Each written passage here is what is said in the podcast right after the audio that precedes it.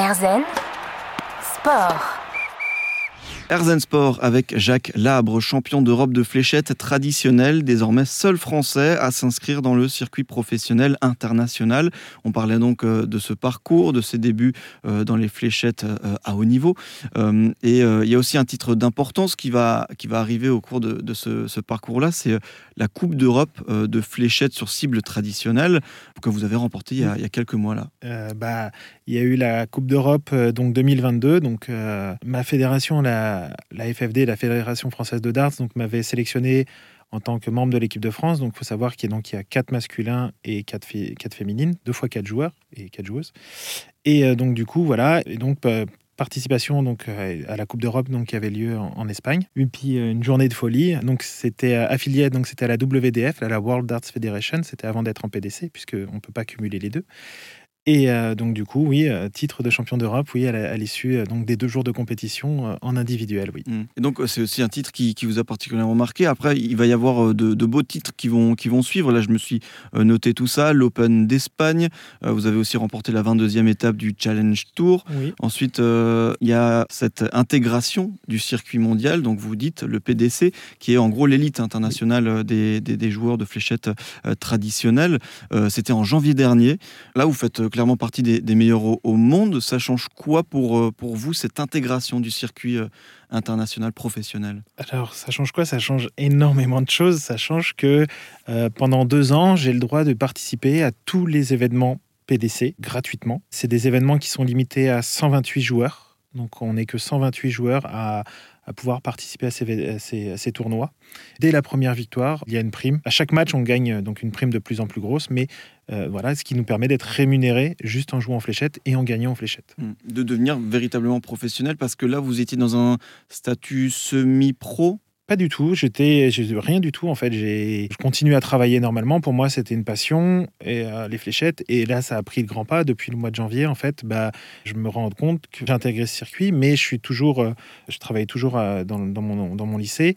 Je suis encore en négociation pour pouvoir aménager du temps pour pouvoir partir faire mes compétitions, ce qui n'est pas le cas pour l'instant, parce que les fléchettes sont toujours pas un sport reconnu pour notre notre ministère des Sports et pour, bah, pour l'État français. Quoi. Donc très difficile pour moi d'obtenir euh, du temps pour pouvoir me déplacer aux compétitions. Là, vous le dites, vous, êtes, euh, vous avez un, travail, vous êtes adjoint technique de, laboratoire. À terme, c'est ça l'objectif aussi, c'est de, de, se professionnaliser. Est-ce que c'est possible? Euh, En France, pour l'instant, aujourd'hui, c'est pas possible. Aujourd'hui, c'est juste pas possible. quand je fais mes 40 heures semaine et que après derrière ça, je travaille, enfin, je vais m'entraîner entre 4 et 5 heures tous les jours, ça laisse plus beaucoup de temps ou quoi que ce soit. Et ensuite, il faut que je puisse me déplacer au, moins trois ou quatre fois. Donc les, tournois ont lieu en Allemagne ou en Angleterre. Il faut que je puisse partir euh, les week-ends et tout ça. Donc ça laisse très très peu de temps. Et euh, travailler autant et pouvoir performer sur des tournois de haut niveau où, où les joueurs ne font que ça quasiment. Enfin, la, majorité des, joueurs ne font que des tournois de fléchettes et ne font que des compétitions.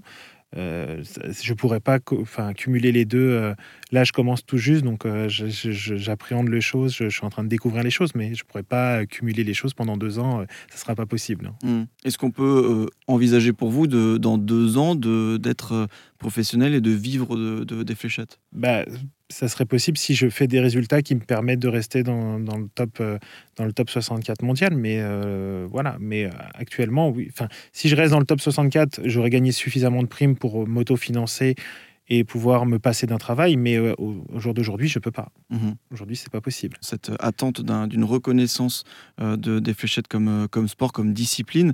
Dernière petite question. Là, on a parlé de cet enchaînement de, titres d'importance. Voilà, ce, devenir champion d'Europe, cette Open, cette étape, cette intégration du circuit professionnel. Est-ce que vous avez vu votre image auprès des autres joueurs qui, pour le coup, eux, sont 100% professionnels, votre image, votre statut changer? Ils me voient, ils me voient comme le petit Français voilà, ça a beaucoup parlé en Angleterre, principalement, ça a beaucoup parlé sur les, journaux anglais ou quoi que ce soit. Mais après, leur image, non. Enfin, j'avais eu la chance de participer déjà à un ou deux Pro Tours, donc c'est des événements euh, professionnels. J'en avais fait déjà deux l'année dernière. J'avais été invité exceptionnellement parce qu'il y avait des absents. Ils me connaissent, ils ont déjà, enfin, forcément, je suis un des rares Français à être sur le circuit, donc ils savent qui je suis, voilà. Et Et voilà, mais ils disent bonjour, oui, ils, me reconnaissent, oui, ça c'est Mm. sûr. Effectivement, donc c'est l'enchaînement de, de ces beaux titres-là.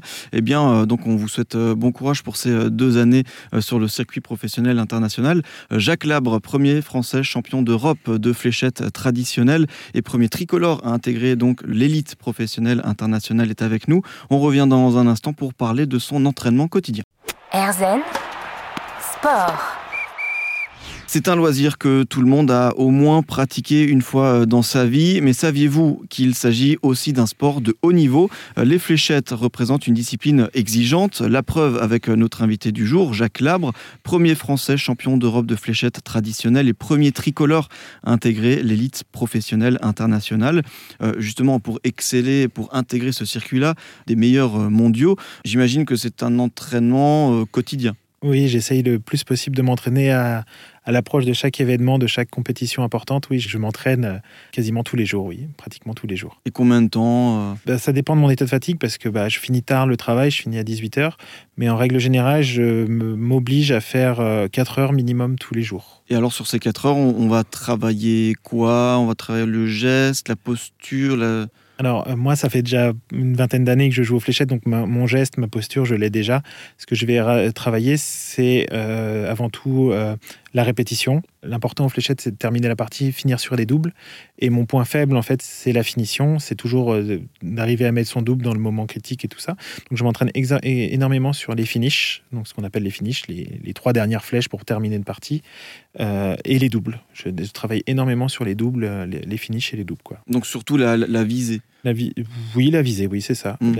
C'est plus des automatismes, en fait. Ça devient, en fait, au bout de, quand vous faites 4 heures la même chose, vous êtes un peu une, une machine, vous répétez souvent la même chose, et, et donc vous, vous travaillez ça, en fait. Mm. Ça, et le fait de faire des exercices qui sont compliqués, euh, on accumule aussi de la confiance parce qu'on a réussi à faire tel exercice, euh, tel finish qui est compliqué, où il fallait faire trois flèches parfaites pour le faire.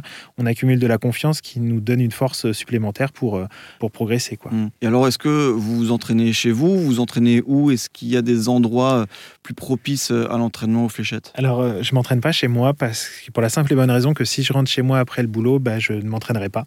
Je le sais très bien, je me connais par cœur, donc je ferai autre chose. Je ferai à manger, je ferai, euh, je regarderai la télé, je, voilà. Donc, je, quand je quitte le travail, je vais directement. Donc, euh, j'ai mon club de fléchettes qui est dans un billard à- sur Paris, et donc je passe euh, le plus clair de mon temps à m'entraîner dans cette salle de billard. Et alors euh, dans une salle de, de billard, est-ce que c'est adapté euh, Il faut être au, au calme, il faut être euh, entouré euh? Et ben justement, euh, n'importe quel- En fait, quand vous êtes chez vous, vous avez les bruits de chez vous que vous connaissez par cœur et vous êtes, vous, vous êtes sur votre cible, sur votre pas de tir. Vous savez qu'il y a ci, il y a ça. Vous êtes préparé en fait. Vous êtes plus à l'aise à jouer chez vous que de jouer dans un autre contexte. Et vous ne ferez jamais de tournoi chez vous. Donc en fait, il faut s'habituer à avoir des contextes extérieurs, des imprévus, quelqu'un qui passe à côté de vous, quelqu'un qui passe devant vous. Des fois, quand euh, je m'entraîne, il y a des gens qui passent devant moi, machin et tout. Et tout ça, ça fait partie de l'entraînement en fait. On s'habitue à être, à être gêné et à euh, tout de suite se refocaliser et à retourner sur sa concentration pour pouvoir euh, viser la cible correctement en fait, Mm. obtenir ce qu'on veut sur la cible. Donc s'entraîner dans un bar, c'est par- plus efficace que s'entraîner chez Selon moi, oui, c'est mieux d'être dans un contexte où vous ne maîtrisez pas les choses, puisque quand vous serez sur un tournoi, vous ne maîtrisez pas les choses de toute façon. Et euh, de s'entraîner, d'avoir l'habitude de qu'il y ait un bruit à côté, que quelqu'un crie ou vous parle, tout simplement quelqu'un qui vous parle, euh, voilà. anticiper euh, Voilà. finalement euh, les, les imprévus. Mm. Euh, justement, vous avez parlé de concentration. Est-ce que c'est aussi un aspect que l'on travaille, la concentration dans les fléchettes? Alors oui, la concentration et, et l'imagerie mentale. Alors je ne suis pas un adepte de ça, je le reconnais.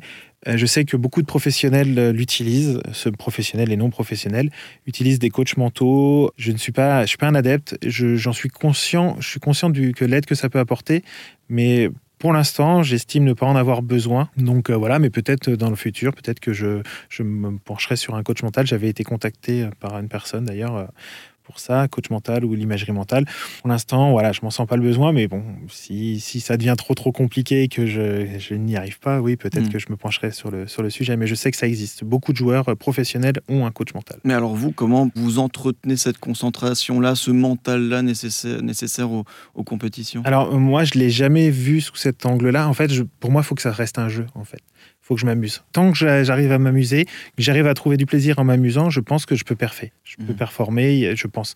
Voilà. Là, ce qui est difficile actuellement, c'est que je découvre les choses et que j'ai beaucoup de mal à prendre du plaisir à jouer. Je- le déplacement, les- le stress, le machin, j'ai beaucoup de mal et tout ça, mais je pense qu'avec l'habitude, enfin j'espère qu'avec l'habitude de- d'être sur des circuits comme ça et de rencontrer ces joueurs-là, je vais retrouver du plaisir à jouer et que je vais m'amuser. Après, Mm. je conçois que pour certaines personnes, c'est leur métier, je le vois hein, sur le circuit professionnel, il n'y a pas un sourire, il y a un machin, et c'est pas ma conception des fléchettes. Quoi. Je Mm. c'est vrai que j'ai un peu du mal, c'est pour ça que j'ai eu du mal, euh, j'ai du mal encore à être sur le circuit professionnel, c'est que pour eux, c'est un job, c'est leur boulot. Ils sont, ils sont au boulot, comme moi, je vais dans mon labo, bah, eux, ils sont au boulot, ils sont sur leur plat de tir et ils font leur boulot. Mm. Et euh, j'ai pas encore ce réflexe-là et j'espère que je l'aurai pas. J'espère que je continuerai à m'amu- à m'amuser sur la cible. prendre du plaisir pour euh, proposer les meilleures performances. Euh, c'est un peu euh, donc le représentant de la France à l'échelle mondiale dans le domaine des fléchettes traditionnelles qui est avec nous aujourd'hui dans Herzen Sport. Jacques Labre, champion d'Europe de fléchettes traditionnelles, plusieurs fois champion de, de France. On revient dans un instant pour évoquer euh, la bataille mentale justement entre les joueurs face à la cible. Erzen Sport. Herzen Sport en compagnie de Jacques Labre, champion d'Europe de fléchettes traditionnelles, plusieurs fois champion de France et désormais le représentant de la France sur le circuit professionnel mondial. On en parlait dans la dernière partie, l'importance de la concentration du mental. C'est un combat mental, les fléchettes. Est-ce que ça se traduit particulièrement entre les, les deux joueurs, ce, ce- ce combat-là, au niveau de Oui, dans bien la sûr. tête? Bien sûr. Euh, quand vous faites une très grosse volée, vous pouvez mettre la pression à votre adversaire et euh, enfin, ça peut avoir les deux effets en fait. On peut, on peut motiver son adversaire comme on peut le, enfin, pas le détruire, mais lui mettre un coup au moral quoi. Par exemple, vous faites un, la meilleure volée c'est 180, vous faites un 180, voyez tout de suite si l'adversaire répond par un gros score derrière, c'est qu'il en a rien à faire et qu'il est dans son match et machin. Si vous faites un 180 et qui derrière il vous fait un 45, un 26, enfin, un petit score, vous savez que vous avez l'ascendant. On, on- on- on le sait qu'on a l'ascendant. Comme sur euh, là où c'est le plus flagrant aux fléchettes, comme je vous ai dit, c'est pour terminer la partie. La partie, faites mettre le double, c'est une zone beaucoup plus petite, beaucoup plus restreinte, beaucoup plus difficile et euh, vous n'avez pas le droit à l'erreur. Quand il vous reste par exemple 20 à terminer, vous n'avez pas le choix que de faire un double 10. Vous visez les ferrailles, machin et tout, ça peut mettre la, la pression et si vous la mettez dedans tout de suite, vous montrez à votre adversaire que vous êtes confiant et que les doubles, c'est pas un problème pour vous, vous allez fermer la partie tout de suite et que vous ne lui laisserez pas la chance. Mm. Donc euh, oui, il y a plein de petits moments dans une partie où chaque joueur se rend coup pour coup sans pour autant tenir compte de ce que fait l'adversaire. Il faut surtout pas, selon moi, il faut se détacher de ce que fait l'adversaire. Faut rester concentré. Comme je vous ai dit, c'est un travail. Pour certains, c'est un travail. Ils sont là. Bon, je dois faire un 140, je dois faire 140 points. Voilà, je dois faire un maximum de points, un maximum de points. Qu'importe ce que fait l'autre, machin. Il faut que je mette mon double. Il faut que je mette mon double. J'ai trois flèches. Il faut que je mette mon double pour gagner la partie. Il faut rentrer dans une dynamique comme ça et Mhm. montrer à son adversaire qu'on n'a pas peur de lui. Ouais, montrer voilà, par, par ses coups, par ses, euh, ses- les points qu'on va mettre, euh, un peu essayer de déstabiliser. Euh, et alors, vous le dites, il y a aussi l'aspect de ne pas tenir compte finalement de son adversaire, parce que l'important aussi dans la fléchette, c'est de rester dans sa bulle. C'est aussi quelque chose qui est, qui est très important lors de, de matchs, de compétition. C'est exactement. Surtout moi, en fait, je ne regarde jamais ce que font mes adversaires. C'est pour ça que euh, j'ai du mal avec le niveau professionnel parce que euh, quand on jouait, quand je jouais euh, sur le circuit semi-professionnel, on disait pas nos scores ou quoi que ce soit. Là, maintenant, le scoreur annonce nos scores. Euh, donc j'entends ce que fait l'autre. Donc c'est une habitude que je n'avais pas. Quand, je, quand on me dit euh, 140, je, ah, je dis ah, il a fait 140, va falloir que euh, je, je fasse plus fort. Ou alors que et c'est à partir de ce moment-là qu'on applique plus ce qu'on est capable de faire. Ça veut dire euh, on est trop basé sur ce que fait l'autre par rapport à ce qu'on doit faire nous. Mm. Et, euh, et c'est encore un aspect qu'il faut travailler euh, pour euh, ju- justement rester concentré sur ce que nous on doit faire et le faire au mieux. Et comment vous allez le, le travailler, cet aspect-là Euh, Ne pas faire en fonction de, de l'adversaire? Faire, des compétitions. Il n'y a que en jouant les meilleurs joueurs du monde qu'on va pouvoir progresser. On ne peut pas progresser euh, dans une discipline si on, joue des gens qu'on bat tout le temps. Par exemple, euh, je vais prendre le judo, Teddy Riner, il doit battre tout le monde tout le temps. Comment il fait pour progresser ce- cette personne-là? Elle peut plus. Moi, je suis tout en bas de l'échelle. J'arrive. Moi, j'arrive dans sur, sur le circuit professionnel. Je, les joueurs n'ont pas peur. les- la, la majorité des joueurs n'a pas peur de moi. C'est à moi de montrer les choses. Je peux que progresser en fait dans ce milieu-là. Alors euh, oui, c'est difficile parce que je fais que perdre. Je vais perdre beaucoup. Je vais perdre beaucoup, mais j'apprends aussi beaucoup. Comme je vous ai dit au début, plus plus on perd, plus on apprend à gagner. Donc euh, Mm. le jour où j'en aurai marre de perdre, je vais finir par gagner un match. Euh, Je vais forcément finir par gagner. Effectivement, donc aussi apprendre des, des défaites et, euh, et des moments un peu plus compliqués. Justement, selon vous, quelles sont les, les qualités d'un bon, d'un bon joueur? Qu'est-ce qu'il doit avoir pour progresser et, remporter, accumuler comme ça les beaux titres se, remettre en question, se remettre en question, ne pas avoir peur de perdre et avoir envie de gagner. Principalement, surtout avoir envie de gagner, parce que j'ai pas envie de passer deux ans à passer mon temps à perdre sur le circuit professionnel. J'ai envie de montrer que je suis capable de bien jouer. Je sais que je suis capable de bien jouer. J'ai envie de le montrer aussi que euh, les gens qui m'encouragent, qui me soutiennent, je leur montre que bah c'est pas pour rien que je suis là et que je mérite aussi ma place.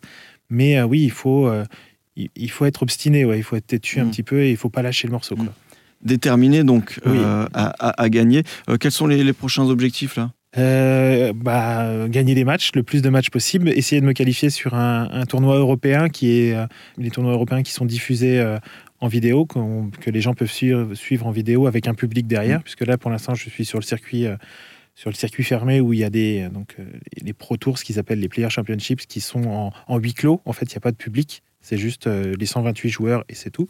Donc essayer de me qualifier pour un tournoi euh, télévisé, ça serait, euh, ça serait, ça serait le top pour, pour les Français. Prochain objectif donc de vous voir à la télé, que les Français puissent partager votre passion. Jacques Labre est avec nous dans Herzen Sport, champion de fléchette traditionnelle. L'un des objectifs donc c'est aussi de mettre ce sport en lumière et cette pratique de haut niveau dans notre pays, en France. On en parle justement dans un instant.